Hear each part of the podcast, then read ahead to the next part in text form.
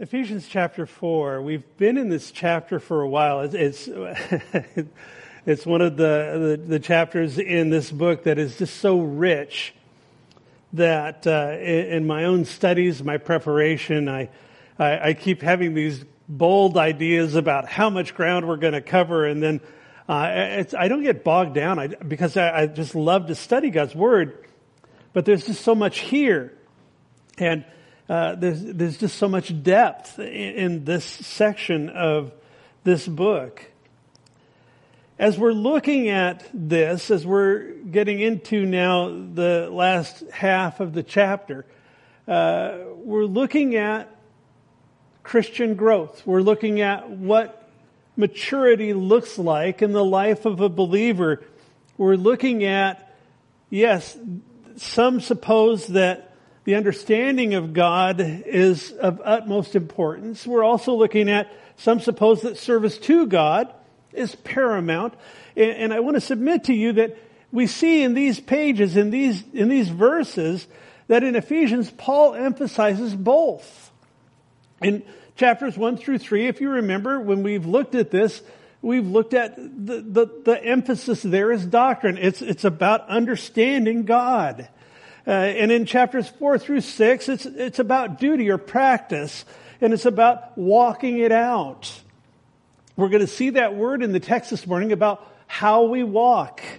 Uh, and, and so it's important as we go through this and as we get into it that we understand and remember the context here that Paul is addressing a church in a town or a city called Ephesus.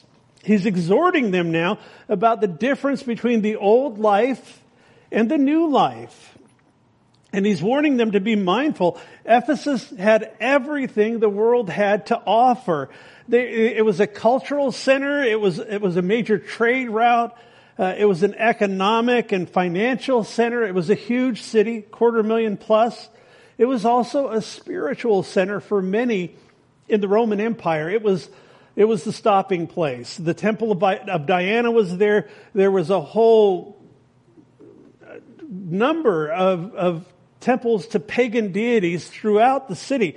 It was a place where people went uh, to be spiritual in that sense, in that culture. Uh, they they were coming out of it, and then out of that comes this thing called the church. The the people who were coming to Christ, who had given their lives to Him, and remember Paul when he was there, he set up the school of Tyrannus and began to instruct them every day uh, because they they sort of things went sour in the synagogue and all of that. But these people were, they weren't coming out of other churches like we see a lot in our culture. They were coming out of blatant idolatry. They were worshiping a host of Greek and Roman gods, lowercase g, obviously, gods. They were going from polytheism, in other words, there's a whole bunch of gods for different things in their lives, to monotheism, in other words, one God. And they were coming into the knowledge of Christ. Uh, as we look here in chapter 4, the goal is not just, again, it's not head knowledge, but the goal is Christ likeness. Uh, he says in verse 15 that we grow up in all aspects of Him, who's the head. Uh, and, and it's not just in attitudes, but in actions. So we look at this as we go through. I'm going to, to catch the context, I'm going to begin in verse 14. We're going to move through it quickly before we get to the text for this morning. He says in verse 14 that we should no longer be children tossed to and fro and carried about with every wind of doctrine by the trickery of men in the cunning craftiness of deceitful plotting. We looked at that last week, talked about seven different areas of false teaching that we see currently in the church. And there was a truckload of, well, they didn't have trucks, but there was a load of false teaching back then. So the flip side of that in verse 15, he says, but and we've looked at that before. It tends to cancel what's just been said in, in relating to these people that he's writing to, the church at Ephesus. He says, but speaking the truth in love, that we may grow up in all things into him who is the head, Christ. So when he talks about speaking the, the truth in love, uh, it reminds me of John 1.17 where uh, John writes, the law was given through Moses, but grace and truth came through Jesus Christ. That Jesus spoke truth, but he did so with grace. Because truth without grace can be pretty brutal. Uh, often in our lives, uh, how, how many times have you perhaps ended a, a dispute or an argument with, well, it's true, and we can use truth to beat people up. Uh, but so that's truth devoid of grace. But grace devoid of truth is where we just water down the message because we want it to be palatable. And I'll tell you what, folks, the spiritual landscape out there is full of watered down, watered down messages because we want to make it palatable. We don't want to offend. We want to be seeker friendly and, and all of that. Grace and truth must be in place in our lives. We, as we speak the truth, we speak the truth in love. What's the result of that? That others will grow. And that we may grow in all things. That's what he says here in verse 15. Verse 16, he says, from whom the whole body joined and knitted together by what every joint supplies according to the effective working by which every part does its share causes growth of the body for the edifying of itself in love. The body is built up. We're connected to one another is what he's saying and that when each of us is functioning as God has designed us to function, the entire body grows. The entire body benefits. The entire body is built up. So we finished there last week. I went into uh, verses 17 and following a little bit because I wanted to make a point about uh, you know, worship and, and when the law tries to, the government tries to get in and dictate things like that. I'm not going to go there again. So we're going to cover verse 7, 17 through 24 this morning. And uh, for context, I'm going to just read the first few verses and then we'll come back and take a look at it. Verse 17, talking about the new man. He says, This I say, therefore, that, and testify in the Lord that you should no longer walk as the rest of the Gentiles walk. Gentiles being anybody that uh, there were Jews and Gentiles in that day. Anybody that's not Jewish is a Gentile. You and I are Gentiles. It's people in the world is what he's talking about.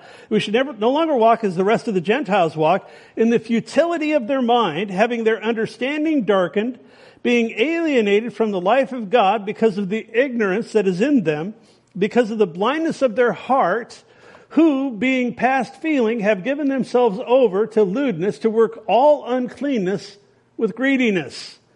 There's an indictment for you. it's a pretty heavy passage. But Paul, again, looking back, uh, he's, he's describing what the world looked like. Looking at Ephesus, he's describing what the world looked like 2,000 years ago. But you want to know something? You could take this, these same words and look around, folks. Look at our world today. The world looks the same today as it did then as far as seeing these things abounding in our culture, in our world. Why? Because the world outside of God, the world outside of Christ always looks the same. There are principles that this world runs on that are, they haven't changed over millennia. The point where that change comes about it's not through making people better. We'll look at that. It's through transformation of the inner man, the inner woman, that that takes place. So in verse 17, he says, therefore, what he's saying is based on what I have been teaching you. Uh, in the first half of chapter 4, he's talked about what Christ had done for them. Now he's going to apply it to their lives. In verse 17, he says, this I say therefore and testify, affirm is what that means when he says, I, am testifying to, I'm affirming in the Lord that you should no longer walk as the rest of the Gentiles walk in the futility of their mind. He says, I testify in the Lord. Paul was aware that the Holy Spirit was leading him in this. He is speaking with apostolic authority. Very important that we understand that, folks. He is not speaking his opinion here. He is speaking the word of God to these people. And he is saying, he's stating as much as he writes here. He says, I am testifying in the Lord. This is true. Pay attention, listen up. Uh, these are, it's similar to when Jesus would be talking with the people and he would say, truly, truly, I say to you, verily, verily. What he's saying is listen up, pay attention. This is important. This is from God. And, and he wanted to make sure that the people understood his emphasis here. He wasn't giving them something that was uh, just his own point of view. He's speaking with authority. Now he uses the word walk in here also a, a couple of times. He says, you should no longer walk as the rest of the Gentiles walk. Uh, and literally what that word means, it, it means the conduct of one's life. The order of one's behavior. This is not talking about literal walking here. He's using that, again, metaphorically to talk about the way that people are living. He's saying now as Christians, don't go back to your old sinful life. That's just what he's putting out there. Again, remember, these guys are in Ephesus. It's A, it was a great city. It, there was wealth, power, material goods, entertainment, superstition, witchcraft, sexual immorality, gross perversion, which often were connected with the spiritual practices of the day. It was huge that time because in that culture, that was part of how they did the worship. There was a lot of sexual overtones to it and a lot of, of perverse things going on. Essentially, Ephesus, as Paul is writing to these people, is he's burdened to tell them, look, and to exhort them. He's strongly encouraging them. That's what an exhortation is, saying, stay away from the old life and, and embrace the new life. Don't get back into that. This is where you were but now look at where you are, because Ephesus was a cesspool of cultic, occultic, dark, and demonic activity. In, in, in this, into all of this, this whole thing that was going on, came this small group of Christians uh, who lived among the rest of the population. When he talks about the futility of their mind here, he's saying their thinking is wrong. The point in this is that their mindset was wrong. Their worldview was not the same. Why? Because the unsaved world had excluded God from their lives. Folks, look around. More and more, you see the darkness coming over our land, the spiritual darkness. And, and just by default, our light shines brighter. But the, the point he's making with these people is look, look around, understand that you are to be different. That's the same for you and I. We're to live lives that are set apart. We are in but not of the world.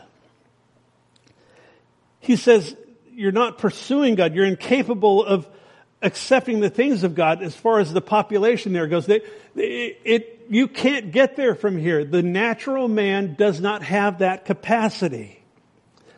Verse 18, he says, having their understanding darkened, being alienated from the life of God because of the ignorance that is in them, because of the blindness of their heart. He says their understanding is darkened. Unsaved people are unable to know and comprehend God. That is, you gotta understand that. When you're dealing with the unsaved world, when you're dealing with perhaps people you know, people in your circle or your sphere of influence that are rejecting God, they have chosen, and, and, we'll look at it more as we get further into this, they have chosen to turn their back. They have chosen to shut it off and to the point in extreme cases to where their conscience is now seared from the things of God. We need to understand this.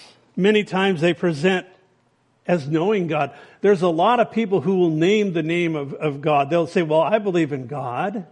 The Bible tells us that demons believe and they shudder. It's not about simple mental assent.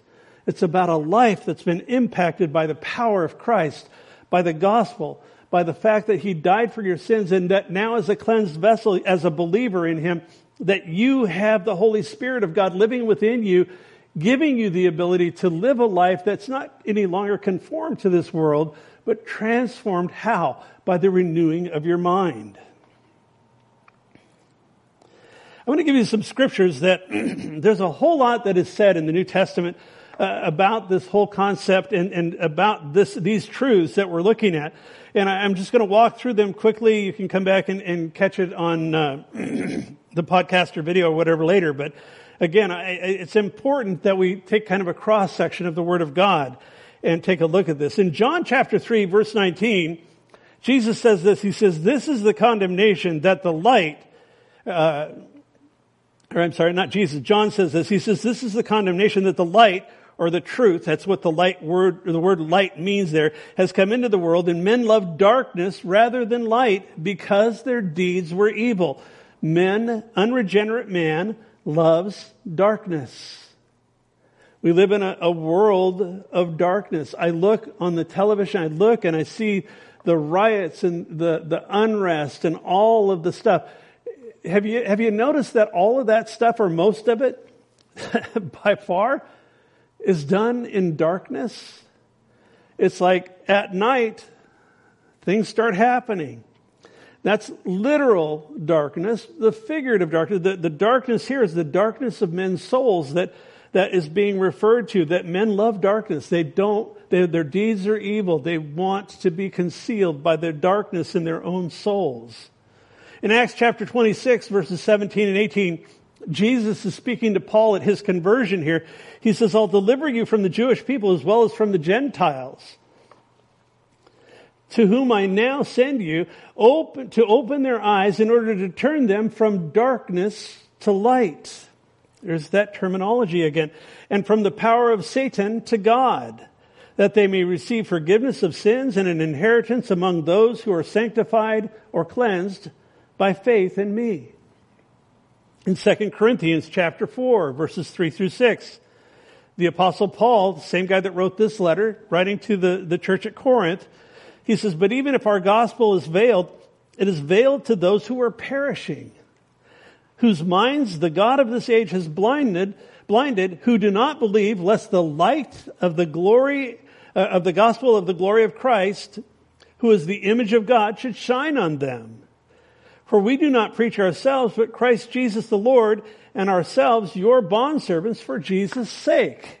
Verse 6, uh, important here, he says, For it is the God who commanded light to shine out of darkness, who sh- has shown in our hearts to give the light of the glory of the, the knowledge of the glory of God in the face of Jesus Christ. So the, his point in that is there's light and darkness. It's not talking about physical, tangible light, physical darkness. He's talking about spiritual darkness. He's talking about what happens with the unregenerate man, what happens with the unsaved person, the person who has turned their back on God, perhaps pushing, actively pushing God away, and the person who has embraced Christ, because that is when light comes in to someone's soul.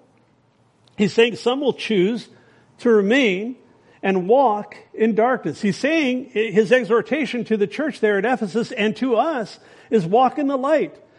John, the apostle, he says, walk in the light as he is in the light. And that's what we want to do. We want to walk in the light, in the light of the gospel of the glory of Christ. In 1 Corinthians chapter 2, uh, verse 14, the apostle Paul says this. He says, but the natural man does not receive the things of the spirit, uh, things of the spirit of God, for they are foolishness to him, nor can he know them because they are spiritually discerned. I don't know how many times over the years I'll be speaking with someone who I know is not a believer, and I'll just watch their eyes glaze over or just watch their, their gazing off into space. They have totally disconnected from what I have to say. And the reason for that is if you're talking to someone about the things of God, they're spiritually discerned. That doesn't mean that you necessarily stop talking. Although I think that there's some wisdom that, that when they've checked out, that it, you're probably not going to be heeded any longer. But the point is, is that they have chosen to reject what you have to say. And, and from that point on, you're talking to a wall. There is a place where, because of the work of the Holy Spirit, we're told in the Gospel of John that the threefold work of the Spirit is that He will convict the world concerning sin and righteousness and judgment, and that He will guide you into all truth, and that He will glorify me. That's what Jesus says the ministry of the Holy Spirit is. And so on the front end there, as we speak truth in a situation, we have to trust that God is taking that. His word is not going to go out and come back void. And so we have to trust that if God is directing that, He's guiding that, that He's working in that, and that we're simply being faithful to the message, understanding that He is the one who's going to drive that into their hearts. They still have a free will. They have the ability to reject the Word of God. They have uh, the ability to reject the witness that you have. Don't be discouraged, gang. That's how the world runs.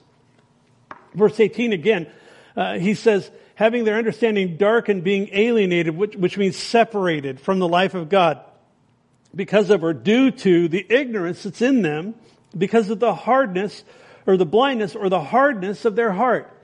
Uh, the ignorance that is in them, he's talking about the ignorance that they have chosen, which has overtaken them. This is willful ignorance. It's not just being unknowing. Oh, I didn't know. I was ignorant of that. This is choosing ignorance. I don't want to know. I don't want to hear it. I don't want to look. You know, put my fingers in my ears, whatever it is. That's what this is talking about. And he talks about the blindness or the hardness. Literally, it's uh, this word blindness here uh, translates unwillingness to learn, a mental stubbornness, a closed mind. It's not a physical blindness that he's talking about. And the Greek word is not physical blindness. It's a different word. And what it is is an attitude of the heart, an attitude of the mind. I, am closed. I don't want to hear it. And, and when he's talking about the hardness of their heart, it's translated hardness and blindness in different translations. That's what he's talking about. Again, willful, willful ignorance, willful blindness at the point of choosing ignorance, choosing blindness. When we're told that the God of this world has blinded their hearts, when we're talking about spiritual blindness, it is never, the devil made me do it. There is always a component of my will coming into play. That's why we're accountable for the choices we make. In 1 Timothy chapter 4 verses 1 and 2, we read this. It says, Now the Spirit expressly says that in the latter time some will depart from the faith, giving heed to deceiving spirits and doctrines of demons, speaking lies and hypocrisy, having their own conscience seared with a hot iron. Paul uses the illustration here. I, I, whenever I read this verse, I think about turning on the barbecue and putting that baby on high. So that, you know, a few minutes later, when I go throw the steaks on there, that man, they're sizzling the minute they hit the grill because I want to sear the steaks to seal in the juices. It, and, and, that's the sort of the, the vision here in this is that when, when their consciences are seared, there's nothing getting in. They're closed off. They're sealed. And, and, and there are people like that. I, I think about some of the, the, the, radical operatives you see on television. They're promoting some of these weird agendas and weird narratives and, and I just think their conscience is seared from the things of God. Unfortunately, it's a, it's a, it's a common stance in our world when you're dealing with people that have allowed their own hearts to be hardened. In verse 19, he says, Who, being past feeling, have given themselves over to lewdness to work all uncleanness with greediness. You ever wonder how people can do the things that they do? I mean, you, you, you, read about some heinous crime where, you know, and I don't want to go into examples, uh, but I mean, it doesn't take much imagination to think about some of the horrible things that are done, that people do, that they foist upon others. When he talks about being past feeling, the Greek word is uh, there, it literally means to lose the capacity to feel shame or pain or embarrassment. It, it, it's it's the same word that's used for becoming calloused, that you have a callus over your heart, a thick callus to where you no longer care. You're past feeling, you're past having an emotional interaction or involvement with whatever that thing is. I used to wonder, you know, how can, how can a serial murderer do what they do? And I'd think, and I'd realized very early on in my life, I don't want to understand their mindset. I mean, I want to be as far from that as possible I, I, because I can't connect. I can't get there from here. And that's a good thing. The point in this is he's talking about people who are past feeling, that their conscience is seared. They don't care. They're not capable of being able to entertain the things of God when they have lowered themselves to this point. When you're mastered by the old nature, this is what it looks like. And our world is full, unfortunately, of people who are mastered by the old nature. Verse 19, he says, again, he says, to work all uncleanness with greediness. These are people that have given themselves over. They made a choice. It's a complete absence of moral restraint that's being referred to here. Do you see why it was so important for the apostle Paul to tell these people, look, let go of the old life. Turn away. Just put it away. Get rid of it. There will be nothing in it that's good. It will do nothing if you want to entertain the flesh and even on, on we like to, to grade on the curve and think, well, you know, it's acceptable for me to, you know, to watch, you know, movie where there's filth or whatever, but it's not okay for me to, you know, cheat on any of that. We try to do this whole grading sin. And he's saying, you know what? Call it like it is. Be separate. Live a life that's separate. You're beyond that. You're above that with Christ in your heart. It'll yield nothing but heartache and pain and spiritual damage in your life. In Romans chapter 1 verse 18, Paul says, For the wrath of God is revealed from heaven against all ungodliness and unrighteousness of men who suppress the truth in unrighteousness. And then in verses 19 through 31 there in Romans 1, Paul gives a, a litany of charges against them. The, the, the, the, whole first three chapters of Romans, I refer to, the, to it as the great indictment of humanity. I mean, nobody gets off. But in Romans 132, he says, who, knowing the righteous judgment of God, that those who practice such things are deserving of death, not only do the same, but also approve of those who practice them. Folks, you've heard the term bad company corrupts, corrupts good morals. Uh, and, and essentially that's what's being said here, but you gotta realize that you're gonna emulate your peers. And I'll tell you, as a Christian, as a believer, as somebody who belongs to Christ, you will be the one who, who compromises if you want to start hanging out with a worldly bunch. That's just the way it, rolls. It, it, it, doesn't go the other way. I've used the example before. It's like trying to put a white glove into muddy water. You never see the glove get, or the, the water get, uh, the muddy water get whiter. The glove always gets stained. It always gets tarnished. That's you. That's me we do well to make sure that, yes, friendship with the world is hostility towards Christ, but if we weren't friendly with people in the world, no one would ever get saved, for one thing. I was speaking with someone after church last week about that, that it's really important that we understand that we have relationships with people in the world, but we're not compromised. We're not wanting to look like the world. There's a whole movement in the body of Christ in the last few years that I've seen a growing movement where it's let's, let's look as much like the world as possible so we can increase our appeal. Hogwash. I just don't believe that. I don't think it's a godly thing at all. I think it's, it's let's try to get more people in the door at the expense of the gospel. And it's wrong. Verse 20, he says, But you have not so learned Christ.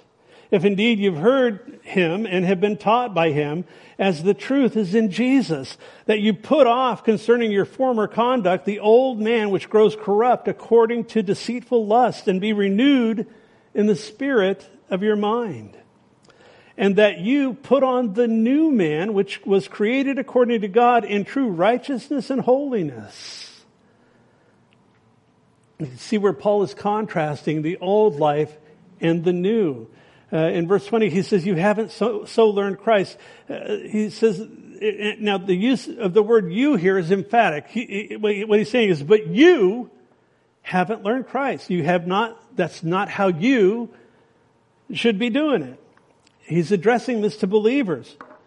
He, he's saying, This is the world that you live in, but you have no, not, you haven't learned Christ that way.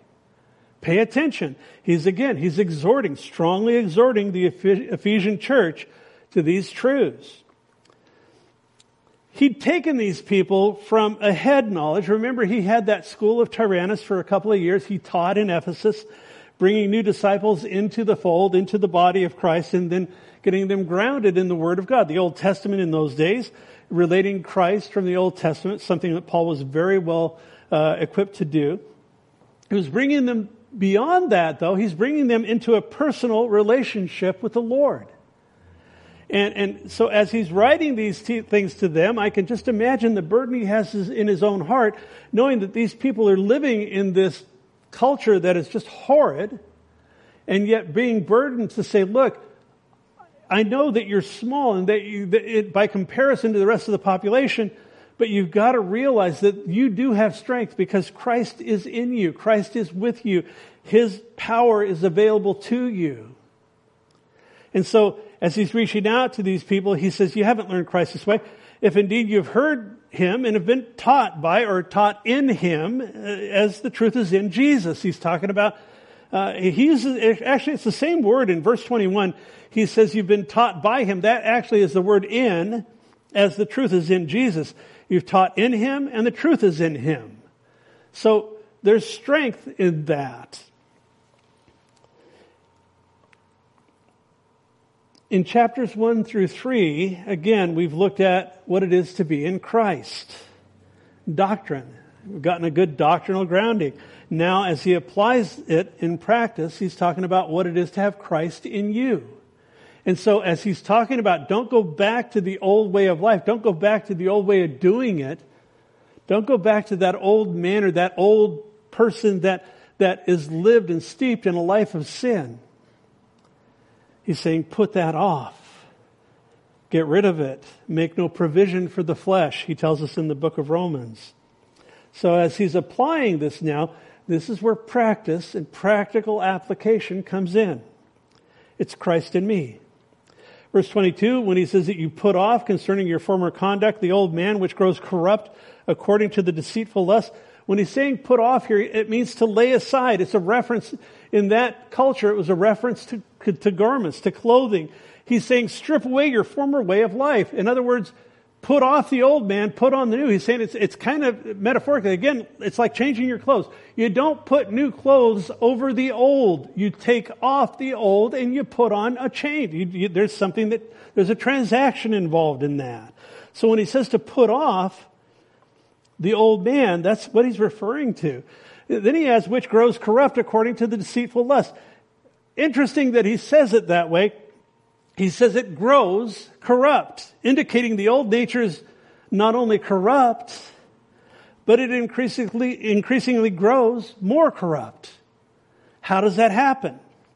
He says right here, by deceitful lusts. They're deceitful, the God of this world, taking those enticements, those, those lusts that are born in our hearts, and, and those enticements.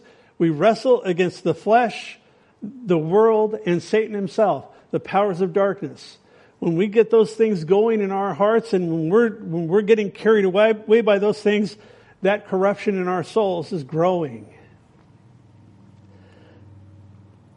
Many years after this, the apostle John addressing, he, he addresses much the same as he's writing a letter from Ephesus. John spent the latter part of his life living in Ephesus, part of the church at Ephesus that Paul's writing to here. And in 1 John chapter 2, he says this. He says, Do not love the world or the things in the world. If anyone loves the world, the love of the Father is not in him. That's pretty clear. For all that's in the world, the lust of the flesh, the lust of the eyes, and the pride of life is not of the Father, but is of the world. And the world is passing away, and the lust of it but he who does the will of God abides forever. I love that passage. The point here is that which you feed will grow. That which you starve will die. So I want to ask you, self-inventory, take uh, time for self-reflection. Folks, we need to apply these things to our lives. We live in perilous times. We see godlessness abounding all around us. What are you feeding in your life? Are you feeding the flesh? Are you feeding that old nature? Are you caught up in areas where you know that you have no business being? Put that off. Take it off. Get it out of your life. I want to encourage you because that which you feed will grow. It's never going to be, well, if I just, you know, get one more look at that programming that I know is completely godless, and I'll, godless, then I'll be satisfied. No, you'll want more. Why? Because the corruption grows. Do you see how that works? You, you will never satisfy your flesh. If you are in defeating your flesh, stop it because you will never satisfy it. It is an empty hole. And what you'll end up doing is pushing God completely out of your life because that hole gets bigger. That's his point here when he talks about that corruption growing.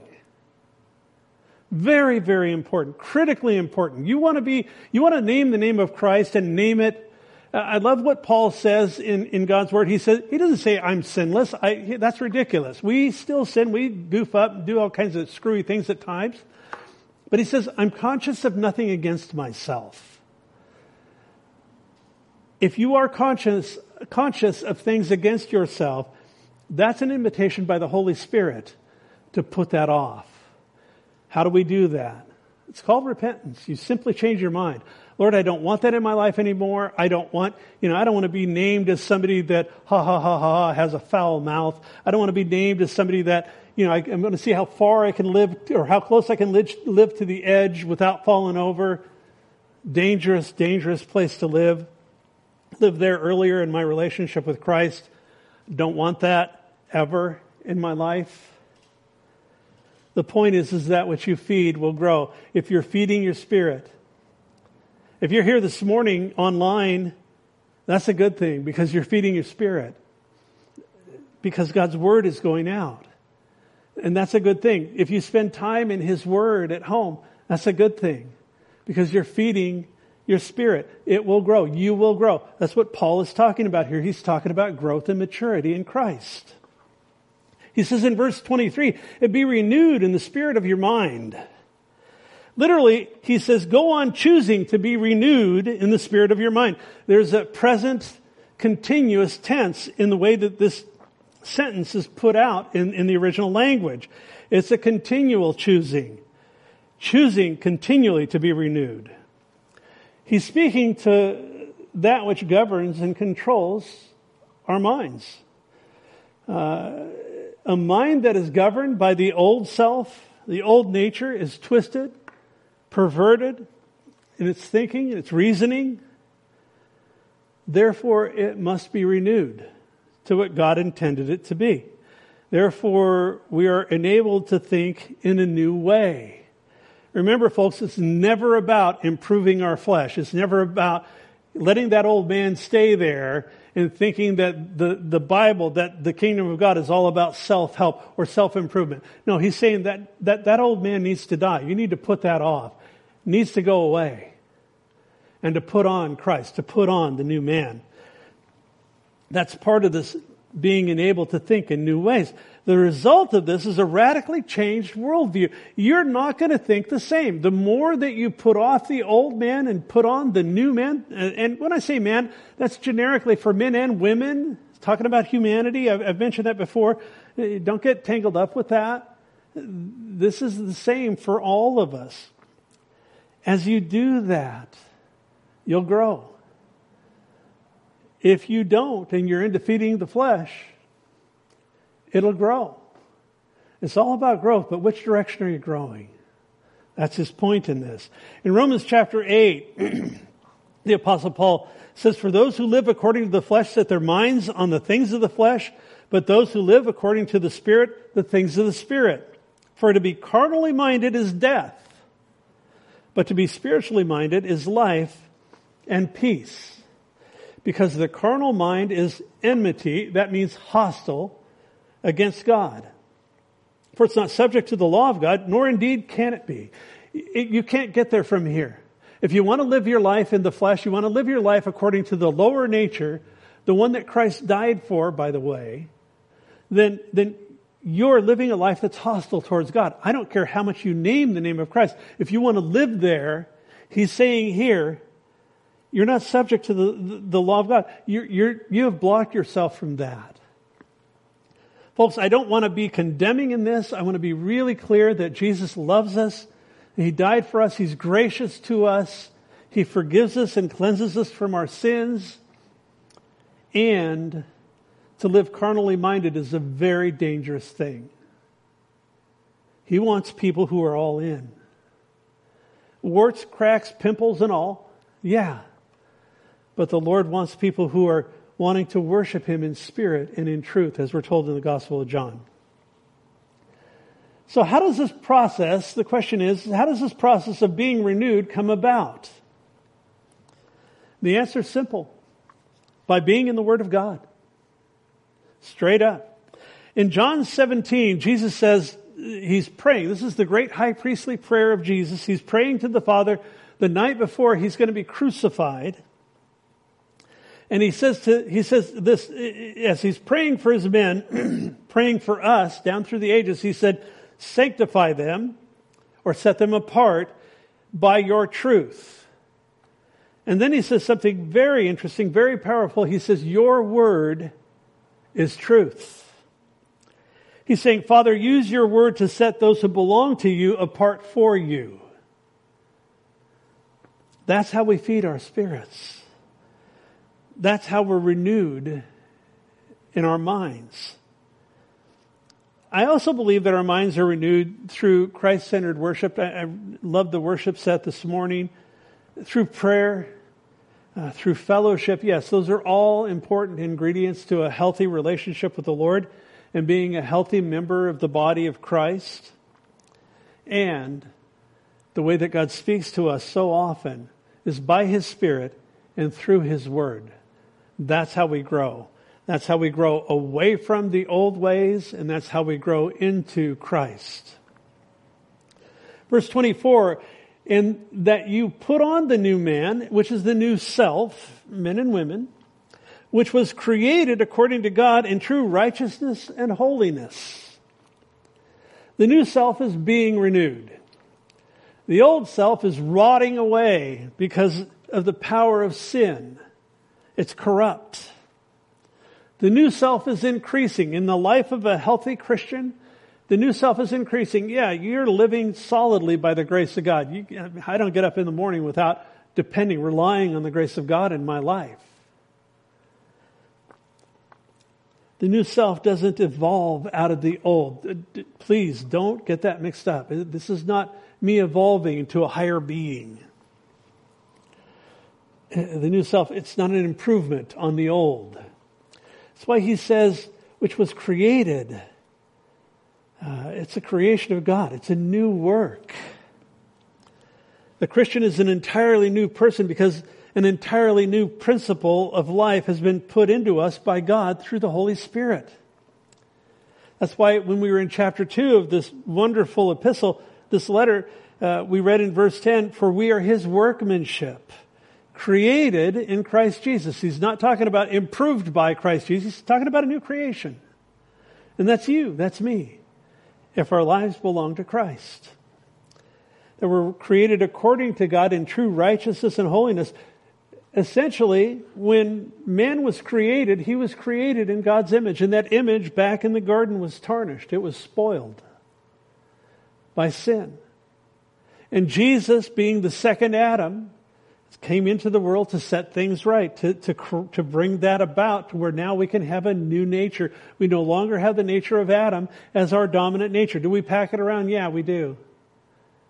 Very often in my life, I, I, I think, I, and I pray, Lord, help me to not react out of my flesh, but help me to respond in the Spirit. Help me to walk by your Spirit more effectively, more accurately, more commonly, uh, more often. Because we're all growing. That's why this isn't talking about people who have arrived. It's talking about people who are growing. And we want to grow closer to the Lord. We want to grow in our relationship with Him. We want to mature as Christians. This is what he's saying. This is how it's done. You put off the old manner of life. To the Ephesians, it was a load of garbage that was out there. To us, guess what? Same thing. There's a stark difference in living our lives for Christ and living for this world. We were governed by lies and deceit and a lack of wholeness. We're now governed by righteousness and holiness.